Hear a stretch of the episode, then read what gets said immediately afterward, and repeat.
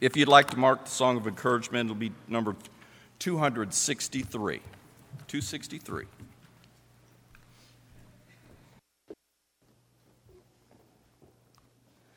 Thank you, Dale. I appreciate those songs. Makes you want to go home to heaven, doesn't it? I don't know about you, but uh, I'm tired of 2020. Yeah, I'm sure most of us are as well. Um, I want us to continue tonight in our discussion that uh, Wes has so eloquently started, and that is our discussion on treasure. Uh, this month, we're focusing in on treasures and those things that are estimable, those things that we care about. And I, I want us to really narrow it down tonight to Jesus' words in a particular instance. If I were to ask you what your greatest treasure is here below, that is of a material nature. Uh, many of you might give us a list of things that you value. And just as Brian Leverett talked about in his uh, discourse this morning, uh, it might be something that has sentimental attachment to it. By the way, I'd like to see those shotguns, Brian. Um, but it might have that sentimental attachment to it because of where we received it. Uh, there might be other things that we have of a material nature that remind us of a certain instance in our life has the memories attached, the feelings attached. Uh, mothers, you might hold on to the little booties of your children that they wore when they came home from the hospital. It might be in your scrapbook. You might see the little onesie that has their footprint on it. Those things matter to us because there's some sentiment attached. In every material good, I would say that there is at least some intrinsic and sentimental value. But if I were to ask you what the most important thing was that you had that was not of a material nature, what would you say? Uh, we might then turn our attention to the loved ones, maybe our family members that, uh, and the relationships that we have developed that are so close and so near. But if I were to ask a child of God what their most important treasure was, no doubt, if we're thinking correctly, it would be the Christ and what he means to every one of us because we appreciate the gravity of the sacrifice that he made for us. In the book of Matthew, we read of our Lord telling two parables, really superficially addressing the emphasis one places on the value of material goods. But I want us to know that it's not the context of damnation or rebuke, but rather really a revealing truth or statement about the nature or characteristic of people. And the first is in reference that we have to a hid field. I, I, want us tonight to really look at Matthew chapter 13, verses 44 through 46.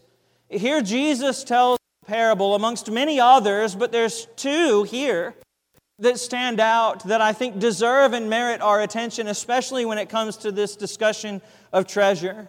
But it's the parable of the hid treasure and the pearl of great price. Beginning in verse 44. Jesus, the Christ, there says, Again, the kingdom of heaven is like unto treasure hid in a field, the which when a man has found, he hides, and for the joy thereof goes and sells all that he has and buys that field. And now, before we get into some meaning of this, I want us to understand why is there treasure in a field? Well, it was the custom in the ancient East at times to divide up a portion of your goods and bury it in a location that only you know. And so maybe a third of your goods would be liquidated. That would be in a uh, monetary fashion. You would use that for your everyday expenditures. And then another third you might take and you might put it in a little more difficult to manage be jewels. And so you could carry those, but they were of great value and great worth, and so you didn't have to carry as much coinage along with you. And then the other third, individuals they might take if there were ensuing changes in the dynasty, if you couldn't hang on to your wealth or didn't want it in your home, you took it and you buried it in a location that was only known to you so that you could go back and retrieve it when the danger had passed or whenever uh, you might feel you needed to access some of that wealth or that monetary gain. So there was not necessarily the bank that you and I would have. It would be a chest that might uh, find itself buried in a field. And here, what Jesus is talking about is that man who all of a sudden finds a treasure hidden in a field. It was not initially his, and, and so what he does is he sells all that he has in order to buy the field because of what is in the field. Now, the Jewish law did not make any concern about those things that were left in a field after a was made. And we're not talking about the uh, deceitful acquiring of goods. What we're talking about is an individual who comes unbelievable worth. Now, look at what he says, though. It says he hides it. So he found this treasure in the field, and then he goes and hides it. Is this an evil hiding? I, I think about the man in the parable of the talents, and you have that one talent man who takes his talent and he goes and he buries it in the ground, and when he is called to account to give a reckoning for how he has utilized those goods, uh, what does the master tell him? Thou wicked and slothful servant. What is his response? I knew that you were a hard man and you gathered where you didn't sow. This is not that kind of hiding. This is the idea that he wants it so bad that he's going to hide it to make sure no one else finds it so that he has just that amount of time to go and sell all that he has and buy that field. What is the disposition, though, of this individual? I think about this man, and, and I, I reminded of several individuals that I know personally who have never given one whit or one thought about religion, about Christianity, and about what it means to be a child of God. And then all of a sudden, one day, it clicks. And they understand. And they find and they realize the truth of the gospel. And what happens? You cannot keep them from responding to the gospel at that point. They've come across the truth as it is in Christ, and now they don't want to change. They want to go forward in their walk with God, so they do everything they can, almost in this zealous joy, to respond to what they know is right. Now, this man is not at all interested in treasure hunting necessarily, but he does stumble across this cache of great value. So, because he realizes the benefit of it, he goes and he hides it. Now, no, probably in the same field again, so that when he purchases that, it becomes his own. Jewish law said that if there were coins found in the soil of a field after the purchase, those coins belonged to the man who bought the field. Anything that was in that field after it was sold belonged to the individual who acquired it. So, again, this is not a dishonest gain. This is a man going to buy that which he knows and desires to possess because it is of great value. These people typically are not concerned with spiritual matters, but they're again blessed to happen upon the truth of the gospel. Um, when it's presented to them, they hear it as it is in truth and they respond. Now they have that good part which is not taken away at all, and they realize its value and worth. And because now that they know, they do all that's in their power to hang on to it. Now, the joy of finding this unlooked for treasure again, is expressed in their actions to keep it. The man hides the treasure so that he knows where to come back and look for it. And there is the fear that the blessings of that treasure might be taken away if he doesn't act immediately. And so you have the anticipation, maybe the earnestness there of buying that field quickly so that he can possess it. I think about individuals in the New Testament, though, who find and come across Christ when they were not seeking him necessarily.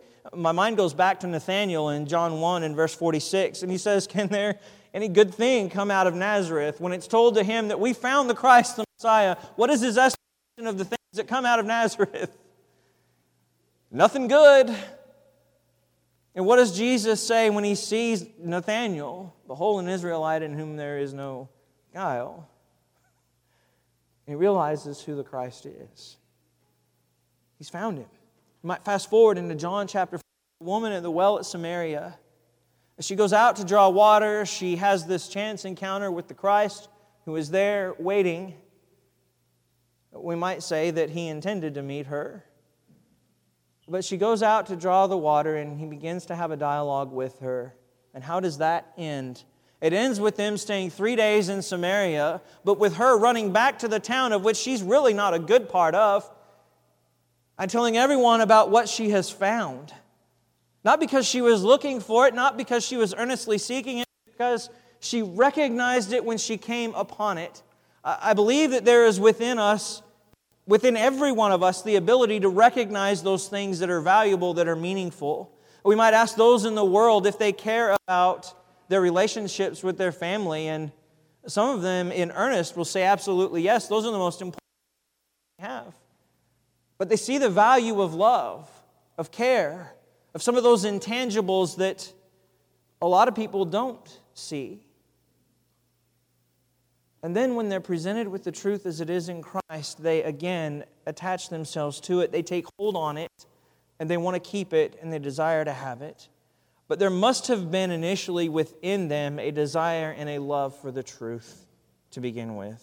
We know that Paul would contrast those who don't care at all about living righteously or godly in this present world. Uh, they don't care about the natural world or as God has set it up. In Romans chapter 1, they don't care about what order God has ordained. You see, all the previous possessions, by the way, of this man are worthless in contrast to what he sells it to get it for. Has there ever been something that you were willing to sell everything that you had to purchase?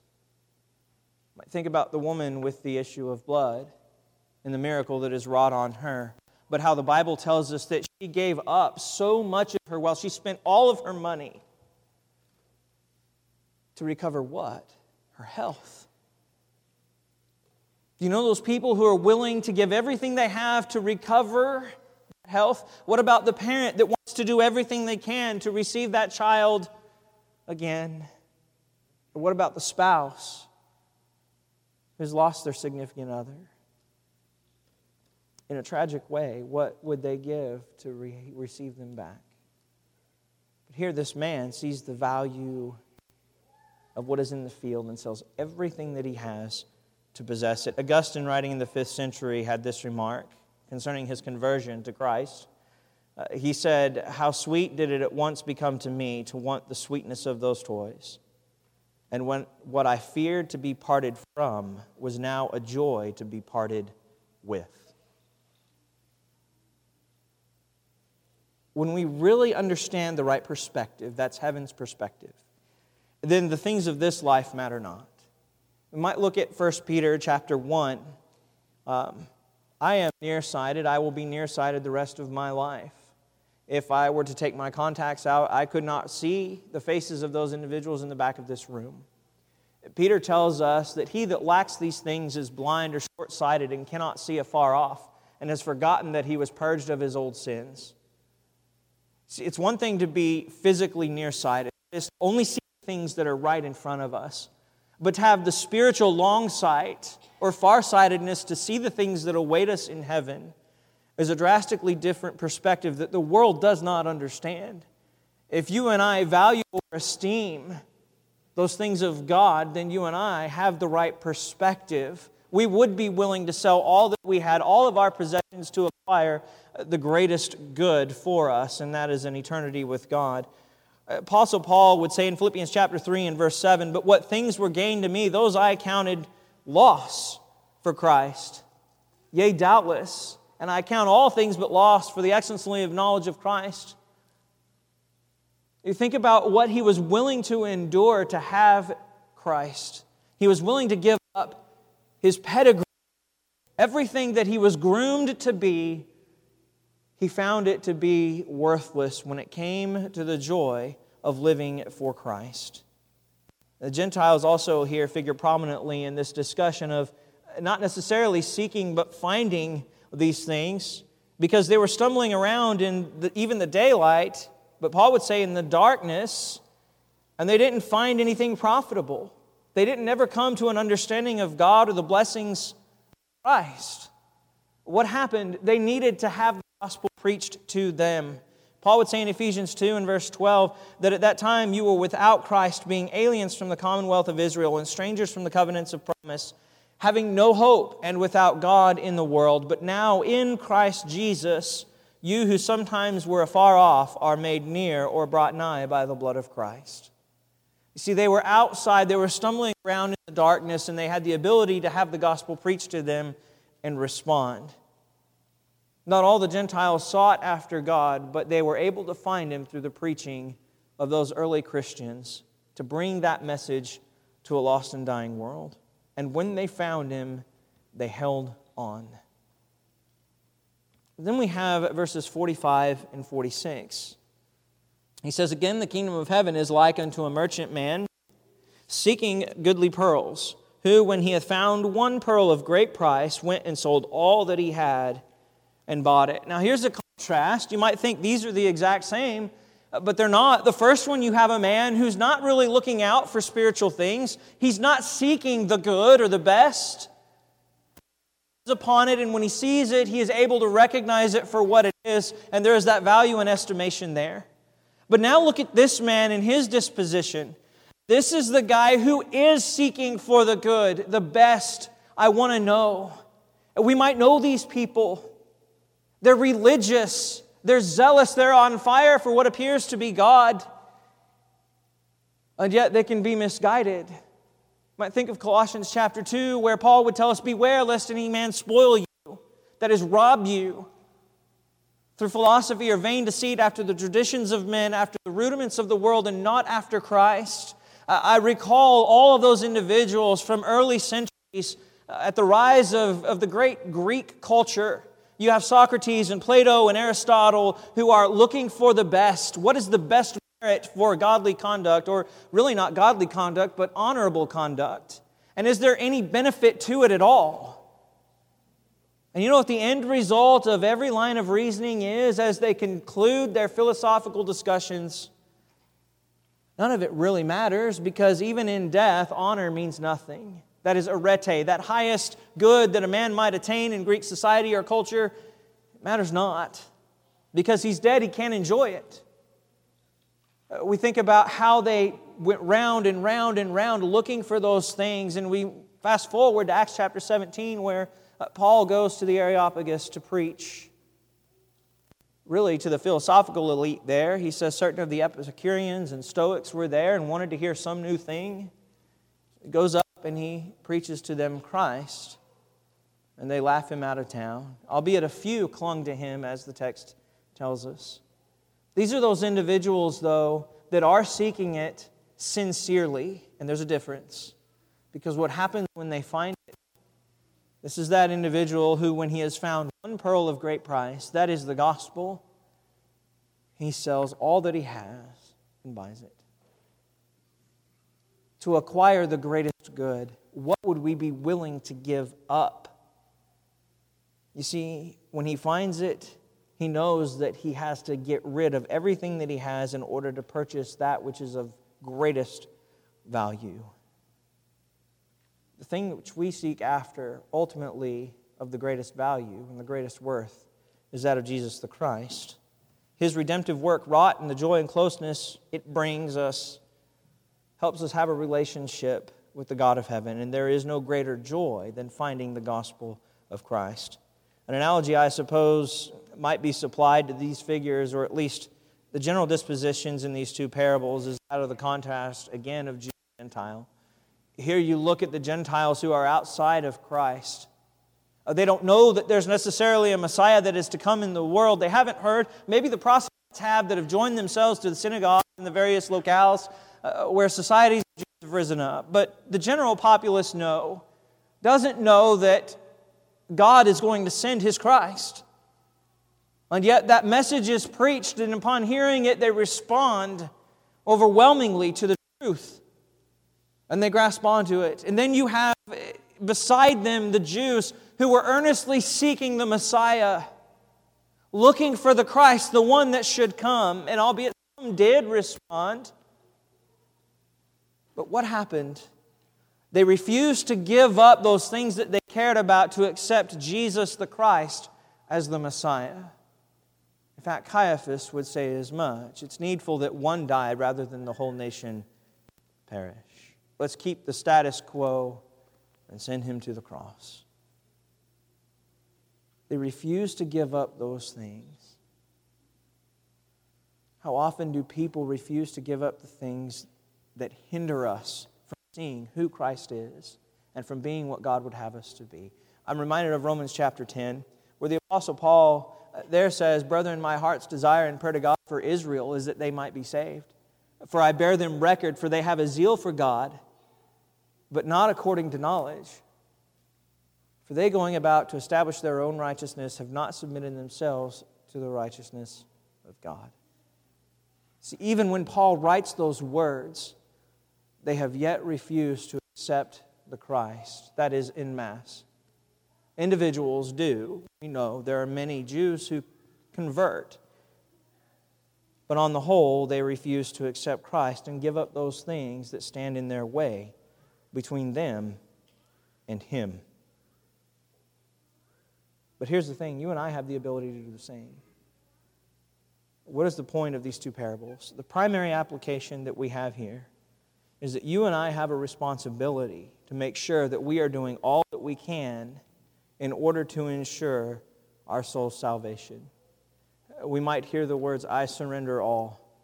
What is it that stands in the way of our relationship with the God of heaven? And what have we put as our inestimable treasure? Is it the things of this world, or is it the eternal things that God wants us to focus on? Because after these two parables, there's another scene that arises. Continue reading. Look at what he says. Again, the kingdom of heaven is like unto a net that was cast into the sea and gathered of every kind, which when it was full, they drew to shore and sat down and gathered the good into vessels, but cast the bad away. So shall it be at the end of the world, the angel shall come forth and sever the wicked from among the just, and shall cast them into the furnace of fire. There shall be wailing and gnashing. The dragnet here catches every person who has ever lived and is amenable to the law of God. Matthew 19 and verse 21. Jesus said unto him, If thou wilt be perfect, that is, the rich young ruler, go and sell all that you have and give to the poor, and thou shalt have treasure in heaven, and come follow me.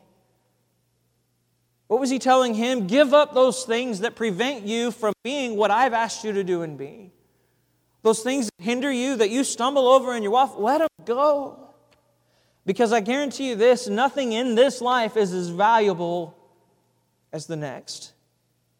Nothing in this life is worth giving up eternity for. And Jesus wants them to be certainly clear that the value or the worth is greater than any possession that we could have on this earth. Not only that, our soul is of unbelievable worth to the God of heaven. Jesus would say in Matthew 16, verse 26, What shall a man be profited if he gains the whole world? and lose his own soul? Or what shall a man give in exchange for his soul? Here's the thing Jesus gave up everything for you when he humbled himself in Philippians 2. He emptied himself, took upon himself the form of a servant, the Bible tells us, and was found in fashion as a man. But he did that and went to the cross for you and me because he believed that you and I were worth it. And here's the catch Jesus is not asking us to do anything that he has not already done. The Bible will tell us in Hebrews chapter 5 though he were a son, yet learned he obedience by the things which he suffered. And being made perfect, he became the author of eternal salvation unto all who obey him. Paul would tell us in 1 Corinthians, You are not your own, you are bought with a price there is that unbelievable worth that God has placed upon us and the blood of His Christ so that you and I could have a relationship with Him. You might think of 2 Corinthians 8 and verse 9, where Paul says, For you know the grace of our Lord Jesus Christ,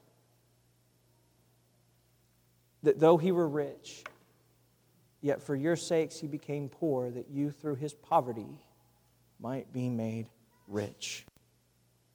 See, we have the blessing of a God who loves us so much, he was willing to empty himself and come to earth for you and me. And the things of this life that seem so trivial, at times, folks are unwilling to give up for eternity. I've often wondered why. Paul would tell us, Let this mind be in you, this disposition, this attitude which was also in Christ Jesus, who, being in the form of God, thought it not robbery to be equal with God, but made himself of no reputation, took upon him the form of a servant, and was made in the likeness of men. And being found in fashion as a man, he humbled himself and became obedient unto death, even the death of the cross. I think about the treasure that you and I have on this earth. And we are blessed to live in a country where we have a great material gain. No one would argue that. But are we allowing things in this life to keep us from committing fully to the God of heaven? And the question I want to ask tonight is what are you willing to give up to have Christ? Because God and the adversary will not live in a duplex in your heart. They will not share it. It won't happen. We've got to get rid of those things that stand in the way of our relationship with God, that hinder us in our walk. Put Him first. Are we willing to sell all that we have to acquire that pearl of great price? To acquire that hid treasure? See, that hid treasure is the knowledge of the gospel and the joy that we find in knowing that we can have a home in heaven with Him one day through the remission of sins that is offered through His blood. If you realize tonight that you have not responded to that gospel call, you've not put Christ on an immersion, you've not had your sins remissed, we offer you that opportunity to make that right tonight if you have that need. If you realize that you've let things of this life hinder you in your walk with God, get in your way, defeat you at every turn and every point, I want to encourage you to make those things right tonight. If you have that need, don't leave here without doing so. If you have any need tonight, won't you come as we stand and sing our song of encouragement?